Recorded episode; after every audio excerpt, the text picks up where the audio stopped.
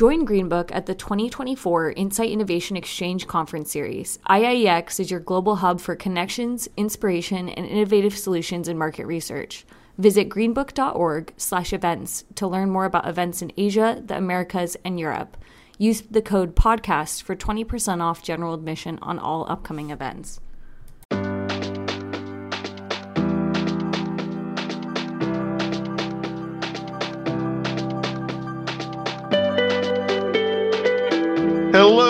Everybody. It's Lenny Murphy with another edition of the GreenBook Podcast. We are sure glad that you are here with us as we engage in interesting and hopefully stimulating conversations. I think that's a pretty safe bet that that will happen today with uh, with our guest. So, our guest today is Leigh Caldwell, one of the partners in the Irrational Agency. And if you've ever heard Leigh present or read any of his blog posts or any of his uh, his tweets as well back in the day.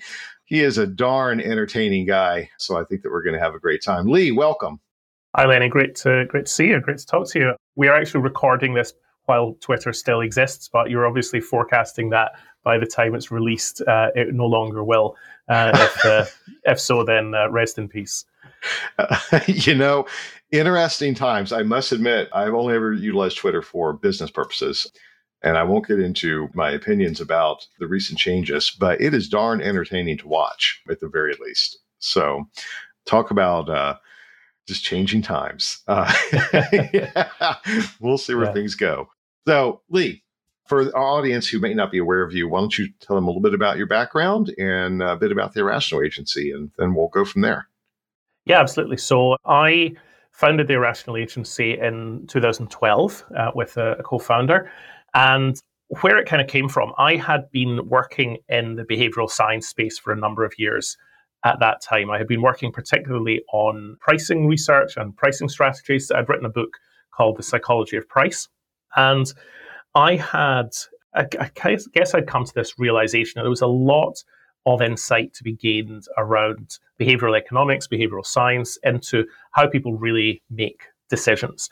And of course, that's what market research and insight is all about, is how consumers make decisions. So I realized there was something to bring from that world of, of science and scientific discoveries into the commercial market research space. At the time, there were a couple of other people dabbling in the behavioral science field and uh, within the research industry, but not a lot. Uh, we were one of the first back then to to start up. So created the, agency, and over the last ten years, we have developed a number of new methodologies based on behavioral science that are new ways to uncover unconscious decision making, ways to get to the hidden narratives, the unconscious stories that consumers have about the world, and understand and distill those into tools that clients can use to make better business decisions. So um, we're based in London. We have an office in Amsterdam. We do work all over the globe, so plenty of clients in the in the states as well. And we are growing. So uh, we, maybe I'll have a chance to recruit some of your listeners by the end of the, the episode and, and tell you what we're looking for. But uh, always looking for great people to work with. So uh, I, hopefully that could be some of your listeners. Okay we will make sure to weave that in at the very end. Uh, submit your resumes too. Uh, that's great. The uh, gosh, I, I, hadn't thought about it. I guess we really have known each other about from the beginning of the uh, the founding of the company. So it's interesting that you know if I look back, I've always thought that the application of behavioral science and insight space has been one of the slowest areas to adopt but yet I would argue one of the most impactful areas. And I think that's changing. I think that we are entering an era where it is now becoming uh, table stakes in many, many cases for brands, particularly to incorporate not just methodologies, but the understanding, the insights overall into their business. Obviously, since you're growing, uh, I think you would echo that, or you, you're seeing that that rising tide. Well, absolutely. I, I think there is a growing understanding of you know the language, the concepts behind behavioral science. So most of us in the industry now will be familiar with, uh, for example, the system, the multiple systems idea in the brain, system one, system two, And we also talk about system three, but we maybe we'll get onto that later. People are they are definitely looking for that level of unconscious insight. And there, there's been honestly, I think researchers always knew that surveys, traditional questioning approaches could only go so far. We always know that when we ask somebody to rate a brand on a scale from one to five, we're getting a very, very narrow slice of the picture. And uh, sometimes that's been supplemented with qualitative research. And qual, of course, allows you to go deeper and go richer at the potentially at the expense of statistical robustness. But there has always been that gap um, in how can we get beyond what people tell us, beyond what people say, get an understanding of how they're really thinking, what they're really doing. And while I suppose the the frustration or the knowledge that there was a gap there has been present ever since I, have been in this industry, there has always been a debate about what the right solutions are, how to get there, and whether behavioral science is the best tool or a tool to do that. And um, it, yes, it's taken a while for the momentum to build, for enough people to gain enough experience and comfort with behavioral science for it to become a standard part of the research arsenal. And there's certainly places and companies and brands where it's not yet, and where people are still they still see it as experimenting. But more and more companies, both on the vendor side and on the client side, are incorporating behavioral science, even if they don't lead with, you know, a method like this is our implicit measurement tool, or you know, what something that's very clearly behaviorally oriented. It's always woven into survey design, into conversation guides, discussion guides, and uh, it definitely informs more and more of what the industry does now. Yeah, I, I couldn't agree more on the, the Gen 2 side of the business, right? We are working with several brands right now, and this happens periodically of reevaluating not just their vendor mix, but their approach, right? This uh, the, the, their approach to innovation uh, within the insight space, and in all of them, it is being built around the idea of applied behavioral science across any business issue that they that they have. And what I hear consistently is a lot of dissatisfaction. Well, that's not the best way to say it. I think you actually said it best. An awareness that you know, we have lots of data to tell us who, what, when, where, and how from lots of different sources, but not why. And having that contextual framework of understanding the why, if anything, I would say is the data of all those other data sources have grown in awareness and use. It has made the glaring absence of the why more apparent. Yeah, yeah, definitely. And uh, if you want to uncover the why, we we kind of know that just asking consumers, why did you do this? Or why do you like this product? Why don't you like that product? Is never going to give a really deep and accurate answer. So we we had to come up with different tools, and some of those are in the implicit measurement space, things like implicit association tests and reaction time. Some of them are in, say, the narrative space, where we get people to tell a story, and we look at you know stories are, are very good at revealing why because stories are all about cause and effect. So there are there are different approaches to this, but it's uh, uh, gradually becoming a thing that people do in a typical research project rather than a special project. We it used to be when we started the company, people might bring us in when they had some kind of really interesting, tricky task or, or research question. They would they would see this as this is our behavioral project, or we want to we want to try this behavioral science thing, and they might bring us in to do that and to kind of learn what it was all about.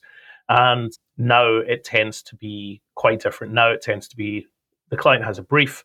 The brief is on a business question. It's not explicitly a behavioral brief. It's a brief about some aspect of consumer thinking or, or opinions or preferences or, or what people do. And they see behavioral research as a tool that can answer most business questions, at least the, the clients who are who have made that leap and have got used to the behavioral mindset.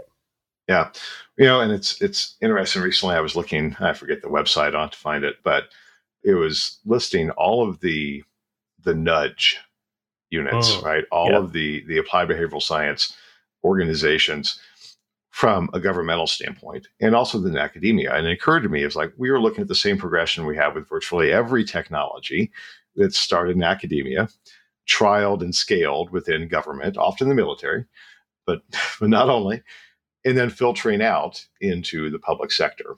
And, and I think we're at that point now where that filtering process is occurring, right? We have seen, you know, the, uh, the academic, which I'm sure you're familiar with as well, that proving of it, the, the testing within government organizations.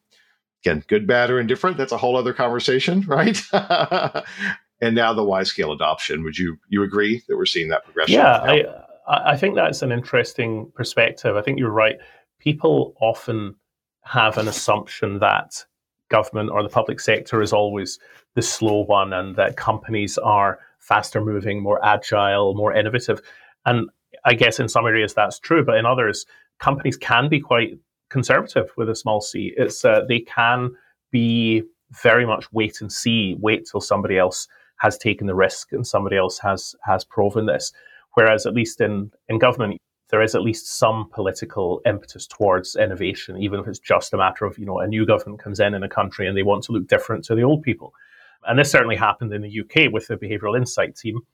They were advised at the Conservative government in 2010 was advised by Richard Thaler, who's one of the uh, well-known kind of founding fathers of behavioral economics, and he had he and his co-author Cass Sunstein had realized or had pointed out that behavioral science is actually a very useful tool politically uh, because it allows you to bring about change. Like, yes, governments always want to change things. They always want to, you know, achieve some goal. That might be to get people to recycle more, or to have them pay more tax, or to, you know, to reduce crime, whatever their goal is. They want to change human behavior, but there's a resistance politically to doing that through spending lots of money uh, or doing it through heavy handed regulation. And so behavioral science was brought in. It, this phrase, libertarian paternalism, was coined, which is the idea that you can be paternal in that sometimes the government knows or thinks it knows a better way for things to be and wants to help people to do better in their lives. But libertarian in the sense that it still wants to give people freedom of choice. And so a classic example was the organ donation area where we have, uh, in some countries, we had a shortage of kidneys and livers and so forth being donated um, after after people's deaths in accidents. And the governments wanted to increase the number of people who signed up to that register to say, yes, I'm willing to donate my organs. But you don't want to, um, at least most governments don't want to force people to do that. They want to still allow people the option. So what they did is they flipped around a system where originally you had to sign up explicitly to say, I'm going to become an organ donor, to a system where you were automatically an organ donor, but you could still opt out. So you had the option, you, you still had the freedom of choice. But if you didn't bother to make a decision, then the default was different. And so that increased vastly the number of people who were signed up to the register. Um, various examples like that, also in financial examples where you encourage saving by getting people to say in advance, I'm going to save part of my next pay rise. Instead of having to pay out of today's wages, you're paying out of tomorrow's wages, and that's always much less painful. So, yeah, these governments were able to do these things, and then the private sector has learned from that. There is a lot of inertia in the private sector, you know, because people who work in brands are understandably, they don't want to do some experiment, try something risky and dangerous and uh, it might not work and then they might get criticized or they might get fired.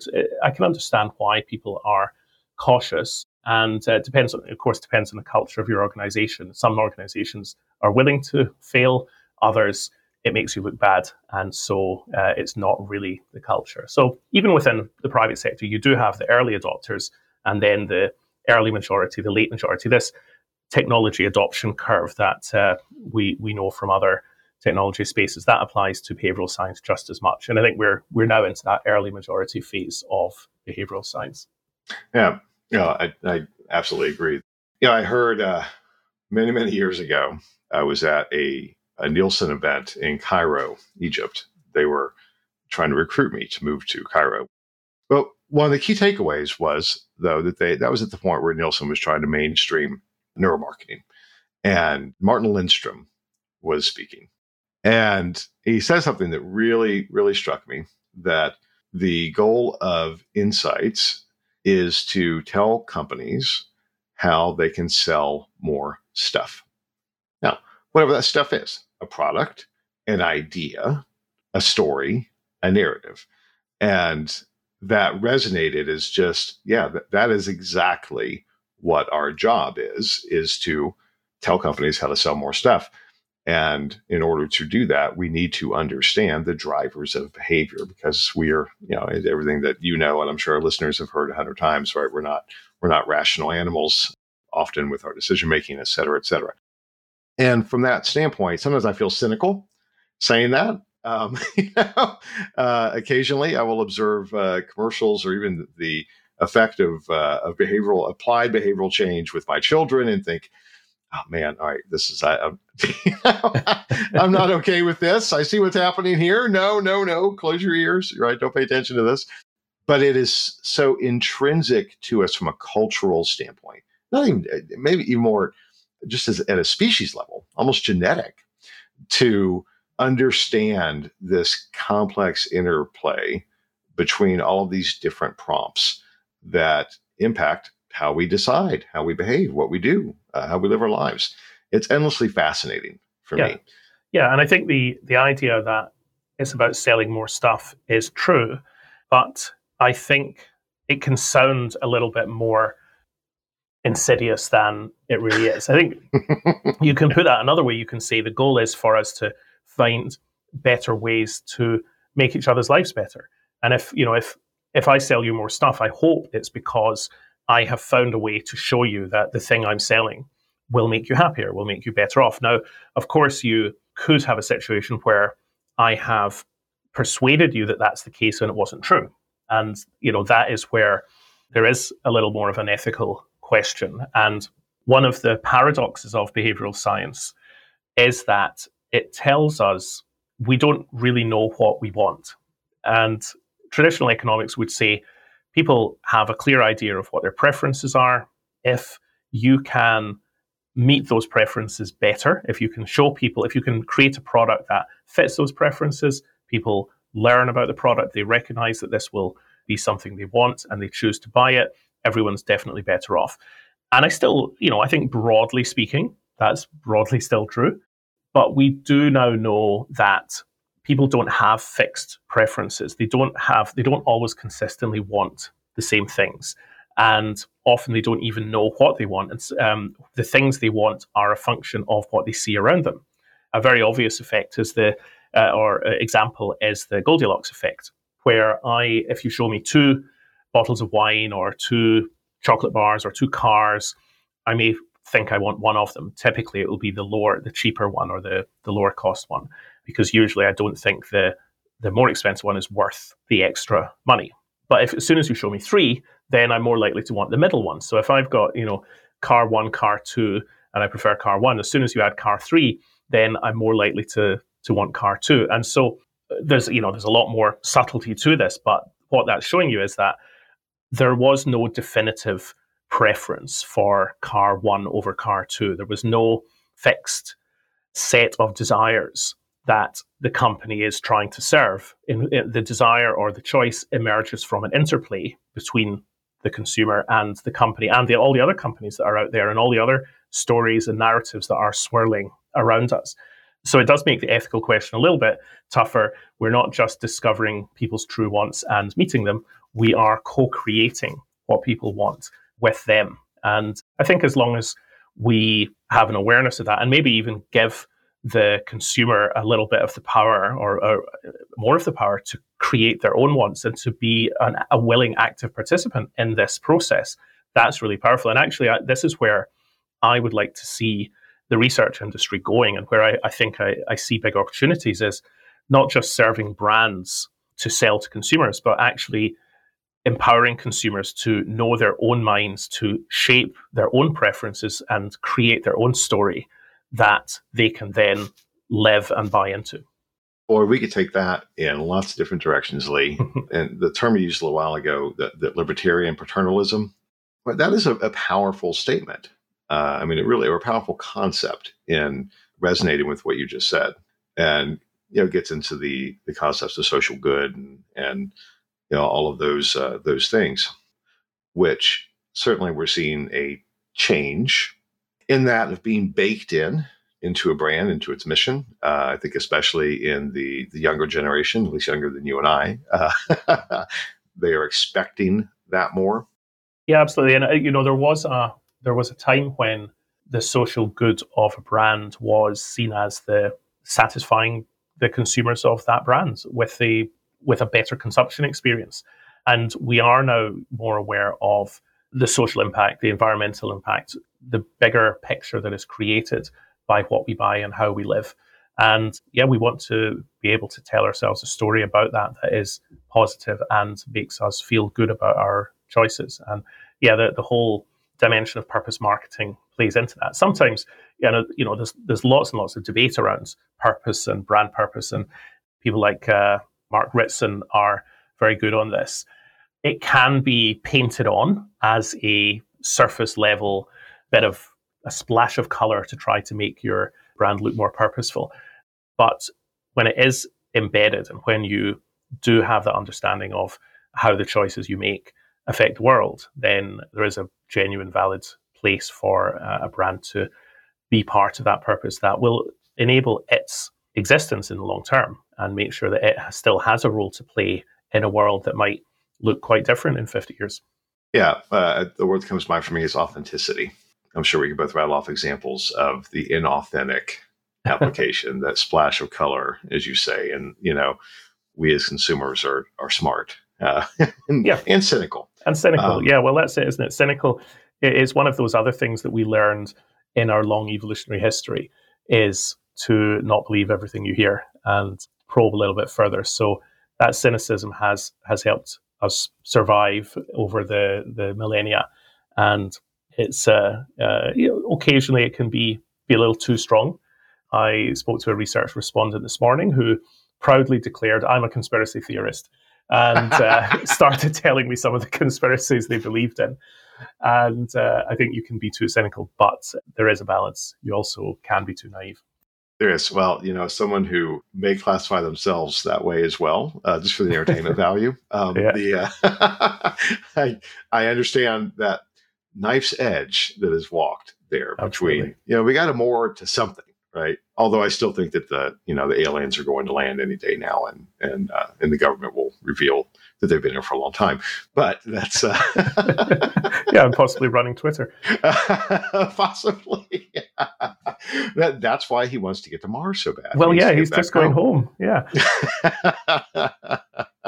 All right. So you have uh, you've mentioned the concept of narratives several times, and and you've pioneered this concept of System Three, and actually, I think you're up for an award, uh, right, for the uh, the MRS. Yep.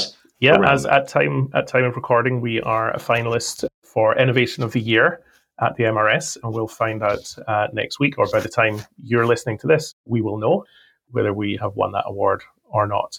Um, yeah, so System Three, you you'll all probably know about System One and System Two. As I said, it's almost become common currency in the industry now. System One is the unconscious mind, the way that you react without even thinking to stimuli and follow habits. System, system two is the calculating and deliberative mind.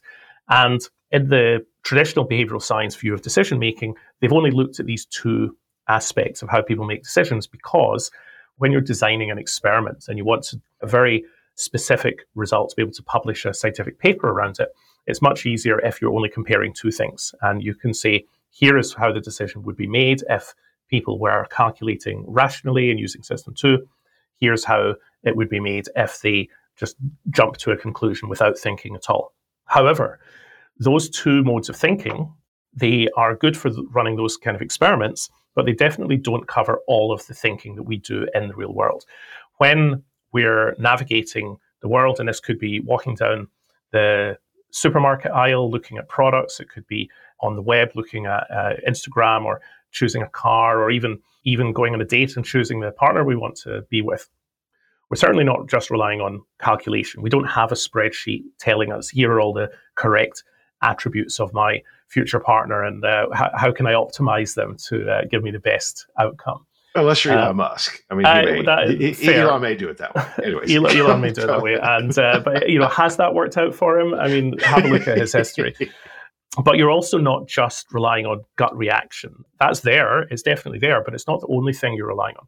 What you're doing very often is using your imagination and telling yourself a story. And in the case of a partner, well, that could be the story of will I like spending my life with this person? What will that look like in the coming years? In the case of a packet of potato chips, it might be what will this taste like? Or will my kids like this cereal? So you're imagining the outcome of a decision. And you're you're using your you're telling yourself a story. Well, if I buy this, I put it in my basket, I will bring it home.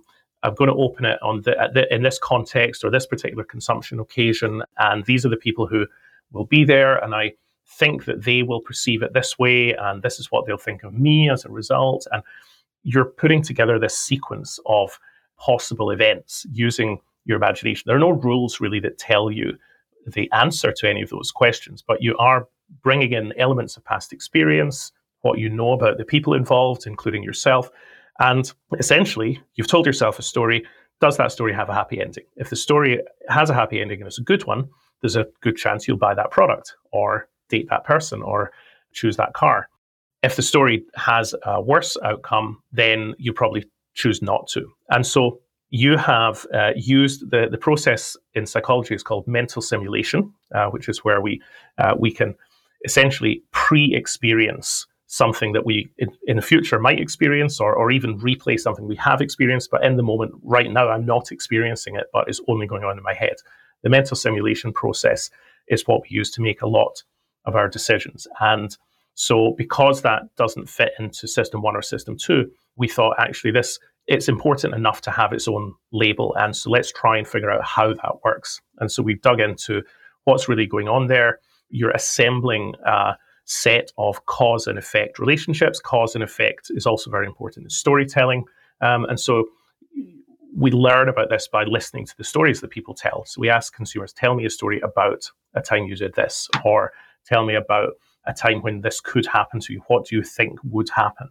And those stories, in the same way as people reveal their values when they're telling you a story, they also reveal their beliefs about the world. And those beliefs will ultimately tell you are they going to buy this product? How should you design this product so that people will want it and will buy it so it can play a good part in their in their story? And that's what the we designed the set of quantitative research tools to dig into all of those cause and effect relationships to be able to gather say 2000 people get them to tell us stories in, through a, a survey either audio or, or in text and analyze the, the stories they tell to produce uh, a kind of map that shows you the landscape of the category that they're making decisions within and also where different brands sit within that category. And that allows you to, to know how to position a brand, where the opportunities are, what the future of the category might look like. And that's what we're hoping we're going to win the prize for next week. Now, that is very, very cool. So it's a, a projective technique on steroids, effectively. Yeah. Yeah, absolutely. Projective is, is the right word for it. It's traditional projective qual is about using your imagination. It's about putting yourself in a space where you currently are not. And this allows you to do the same thing on a, a quantitative basis, uh, which allows you to kind of supercharge the analysis, analyze it much faster and on a bigger scale where you can get statistically reliable results. And also to do it in a kind of ongoing basis so you can keep continuously collecting data and have it alert you to opportunities and trends when they happen. So, are you seeing greater application in kind of early stage innovation and uh, in ideation for that that approach? Yeah, well, so a couple of examples. We've used it in the food and beverage industry a few times, mainly to look at either new categories. So we've got a company using it to explore a category they currently are not in. In fact, it's an emerging category that is still very much up for grabs. So they want to explore what that looks like to consumers and where they can find good opportunities to play. We have others where it's a more established category, but the they want to explore the influence of a trend such as sustainability. So, in the snacks and beverage world, there's a growing awareness of the importance of sustainable packaging, but also sustainable agriculture and so on. And so, we uh, we have a client exploring all of that and seeing what stories do consumers want to hear about this? What, how, what story can we tell that's both credible and meaningful and authentic? And how can we therefore position our products in a way that people will will want. But also, then they can build in the modeling of the actual ecological impact and see if we do this, is it going to actually have the positive impact that we want? So that ties into other data, but the, the consumer perception side is very much where we are. We've used it in a bit in a more tactical way here and there. So we've done it with actually at one of the IIEX conferences, I presented with Kingsford, uh, the charcoal brand. And for them, we used it to test some of their ads because TV ads are also about storytelling. And we wanted to play the ads to different groups of consumers, find out what stories the ads would evoke in their mind, and which of those stories were most compatible with the brand's positioning and the brand image. And then actually, we also had a, a second behavioral test there to actually to see which of those would convert into purchases. So we actually linked people off after seeing the ads, we linked them off to an e-commerce site where they could buy the charcoal. And we were able to measure which ad triggered the greatest amount of purchase behavior as well as which one told the best story. Well, it makes me think about what does it look like when you're combining it almost with uh, with Jungian archetypes, right? Of you know your self perception, your narrative that you tell yourself. I mean, I am the hero, right? Absolutely, um, yeah, yeah, yeah. Uh, well, so that is interesting. So we we definitely use this. We do extract personas from this. So we did a study um, that, in fact, this is a syndicated piece of work. You can get this from our website, at least a, a summary of it on sustainability. And we found the five sustainability personas or characters that different consumers fit within. So you get everyone from the who we call activist Alicia, who is the you know the typically younger, someone who's very keen on doing everything sustainably. They're probably vegetarian. They've got, you know, it's a very important part of, of their decision making process. Over to the other end, uh, Rick the Resistor, who is kind of the polar opposite and who, not quite a, a denier, but who basically says, you know what, I'm never going to make a difference to this. The science is all debatable anyway. I'm not going to engage. And then along the spectrum, you've got different people. You have a nostalgic persona who's thinking back to, you know, when I was a kid, everything was sustainable. Everything came in brown wrapping paper and there was no plastic.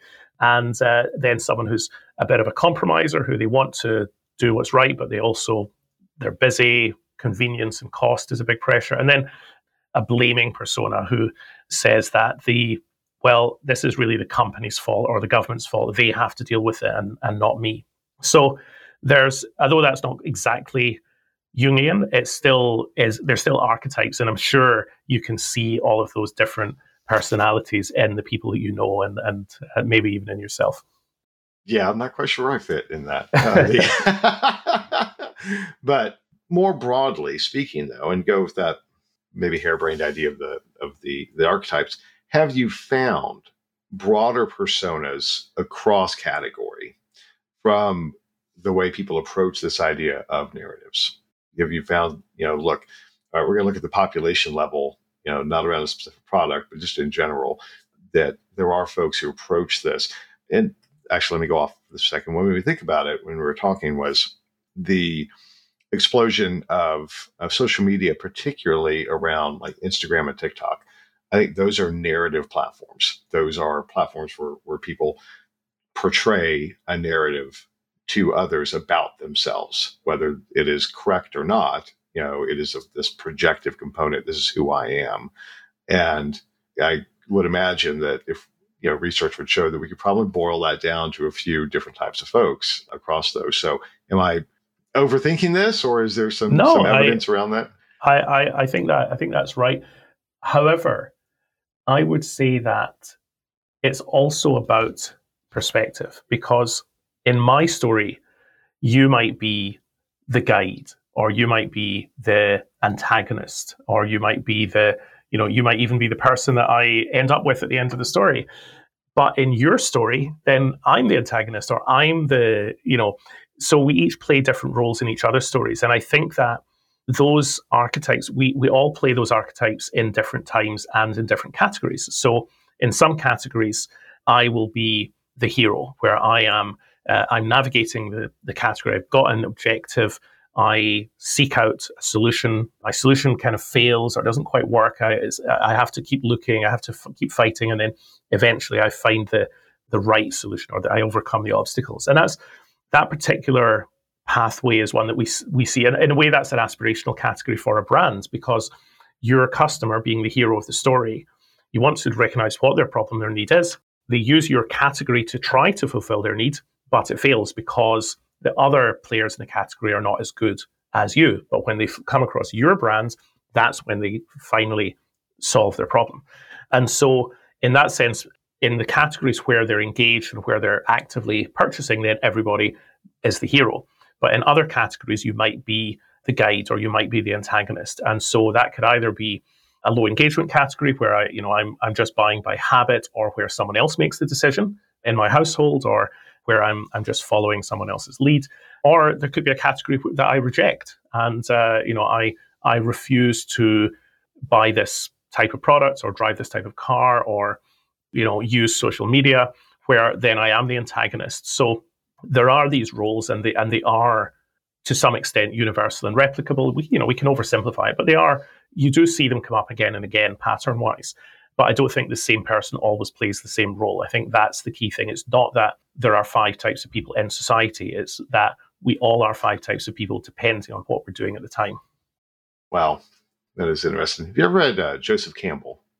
I've read a little bit of, of the original Joseph Campbell, but I read a lot of the narrative theory and story that has followed on from that. And uh, yeah, there's a great book called The Science of Storytelling by Will Storr, which I would definitely recommend. A lot of these books are written from the viewpoint of people who want to tell stories. So if you're writing a novel, if you're telling a story, if you're making a TV show, or indeed if you're doing a research debrief, you will find a lot out there about how to write a good story. You should have your, you know, beginning, middle, and end. These are the high points. These are the this is how you set up your story. What they tend not to explore in as much depth as the stories that we could uh, go out and listen to. So all of our consumers are telling stories, or we can get them to tell us stories. We can encourage them to reveal their why, reveal a lot about their life by telling stories. And we want to go out and listen to those. So you use the same lens, you use the same analytical tools to say that when someone tells me a story, I'm going to look for the objective, I'm going to look for the obstacles, I'm going to look for the resolution, I'm going to look for the other characters in the story. So I'll, I'll look and I'll listen for those when a consumer is talking to me. But it's you're using it as a, a lens and an analytical tool rather than using it as a rhetorical tool to tell my own story. I think that's you know the the old cliche is we have two ears and one mouth, but uh, uh, you know as researchers, we our job really is to listen and to to gather insight from other people, not just to make it up ourselves. So I think that's that's uh, an important use of story technology, so to speak. Uh, endlessly fascinatingly, I'd certainly, uh, as you mentioned, as we're recording this, the results are, are not known yet, but I, I certainly hope that you win that award. And more importantly, I think that this is just a, it's another dimension of this idea of, of if researchers are the keepers of the why, and that's something I think increasingly is true for us. Uh, we don't own the the who, what, when, where, and how any longer, but the why, I think, is our domain. It is a, a vital dimension to try and add more nuance and depth to understanding. So hats off. It, it's very cool. I don't, I don't know that I've, in my 20 years in this industry, if I've ever thought about the idea of the the narrative persona and the importance of that within the kind of the contextual framework of understanding the consumer that way. as soon as you say it, like, well, duh, yeah, that makes just a, a, a, ton of sense. So, so very cool, very cool stuff. Thank you. Yeah. All right. So I want to be conscious of your time as well as time of our, our listeners, and make sure to circle back around to your recruiting pitch as well. So, so other than this, maybe maybe not award that's coming, you know, we are recording this uh, at the, the tail end of November. So we'll, by the time it goes live, we'll probably be uh, post holidays. So what are you looking forward to for 2023 for the business, for yourself, whatever the mm. world, Elon? What's uh... uh, well, for the business, we've been thinking about setting up a, a US office. Lots of debate about that. So you'll know uh, Kristin Luck and Jamin Brazil. I'm sure they we work with them in something called the consortium, which is a like a business growth club or group, small group that they have. And uh, so we were last week we were debating should we in, be investing to set up an office in the US? Should we service uh, our American clients from here? And uh, we're still working on that, but that's that's definitely something in, if not in the first part of 2023, then we definitely want to be getting there within the following year. And otherwise, really, we're well, like I say, we're we're expanding. We are uh, hoping to hire about 12 people in the next nine months. So I would love to, uh, you know, that and that goes across quantum qual researchers, client service people, salespeople, and uh, we're working with, you'll know, uh, Adam Warner, who's our head of marketing, but uh, we, we want to expand our marketing as well. So, really, anyone who's excited by this topic, this idea of narrative research, and uh, wants to help us to bring that to, to more clients, we would love to, to hear from you and, uh, and work with you. I think the we're obviously entering into a, a time of economic uncertainty, but maybe slightly more in Europe than the US, but I think both. So obviously there's there's always impacts on the research industry when uh, there's a slowdown or when when things are volatile. And so I think we're in the fortunate position of having something new that people, our clients, are really interested in buying into. So hopefully that will help us to continue expanding. Uh, and I think when one of the key things actually is that clients are facing new situations. You know, we're in a new environment. Inflation is is an obvious one. For 40 years, really, most of us have not experienced inflation of 10%.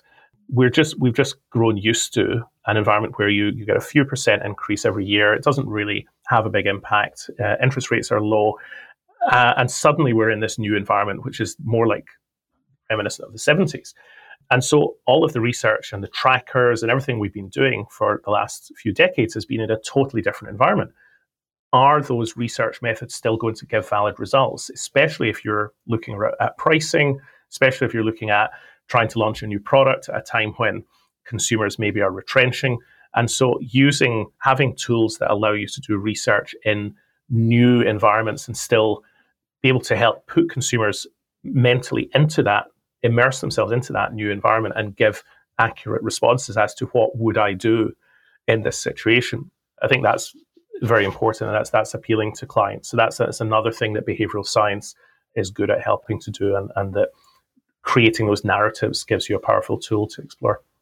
Yeah, well, definitely. I think that you're right. For what it's worth, for any any uh, brands that are listening, you know, we are in the period of disruption. It started before 2020. 2020 stepped on the gas and there's a, an incredible long tail of massive change that I think hopefully not decades, but certainly we have many more years of, uh, of continual evolving the domino effect of changes. The, the economic conditions that we're experiencing now were already in play before 2020, 2020 just exacerbated it. Here we are. You know, we've we've kicked the can down the road in so many ways. Uh, as a species multiple cans and yeah. we can't kick them anymore. We're going to have to just bite the bullet and, and deal. And that creates opportunity. And it sounds like you've actually uh, also, uh, it's probably an important thing to pull out really quickly before we end, that from a methodological standpoint, that you are utilizing I assume you're utilizing automation and you know the latest in tools so that it can be those cost and speed efficiencies can be maximized as well within the approach. Is that right? Yeah, yeah, absolutely. And that's partly done because we we have this continuous research that we do in the background that clients can draw on rather than having to do everything from scratch by themselves. And also, yeah, we have we have our own internal technology team. In fact, I, I before research, I came from a technology industry background, developing software. So we've always had that tech focus or tech emphasis. So yes, we, we do a lot of automation. We build, we have a lot of self service platforms where our clients can uh, tap in and and extract their own data. So we like PepsiCo, for example, are, are have their own portal that we run for them where they can dial in and extract different narratives uh, based on whatever searches they want to carry out. So yeah, all of that, well, agility to use the uh, the cliche, is uh, clearly an absolute requirement of the industry now, and uh, it's uh, they're not always going to be asking agencies to do that for them. Uh, some clients still do because that's you know that's just each brand has its own needs. But yeah, the ability to do things by yourself and in an automated way, I am a firm believer in. That's great, Leigh. It has been uh, such a pleasure catching up. But uh, yeah, Why did we wait years? We we need to talk more regularly. Absolutely. well, we'll this... we'll book this in for for this time next year, uh, and uh, I'm sure I'll see you at uh, a conference or two before then. I hope so. I hope so. Uh, thank you so much. Congratulations on all the success. Congratulations on the growth. How can people find you if they want to send you your a resume to? Um, yeah, irrationalagency.com. Our about page has got a listing of jobs, but you can also find me on LinkedIn. It's Leigh Caldwell. Uh, you'll uh, it was L E I G H C A L D W E L L, and uh, I think I'll come up as the top person with that name on LinkedIn. And I'm still on Twitter. So, uh, so as, at time of recording, I'm Leigh Blue on Twitter, so you can chat to me there as well. yeah. Well, as of today, right? As of today. So. Leigh, thanks so much. We are in holidays, so I'll say happy holidays to you and yours as well. Likewise. Uh, for uh, even though our listeners, you'll be hearing this post holidays, which always the timing of these things sometimes get awkward uh, when I make date references. But anyway, thank you to our listeners. Thank you to our producer, Natalie, to our editor, James. Thanks to our sponsor. And we'll wrap up this edition of the GreenBook Podcast. Thank you for joining us, and we will be back again soon.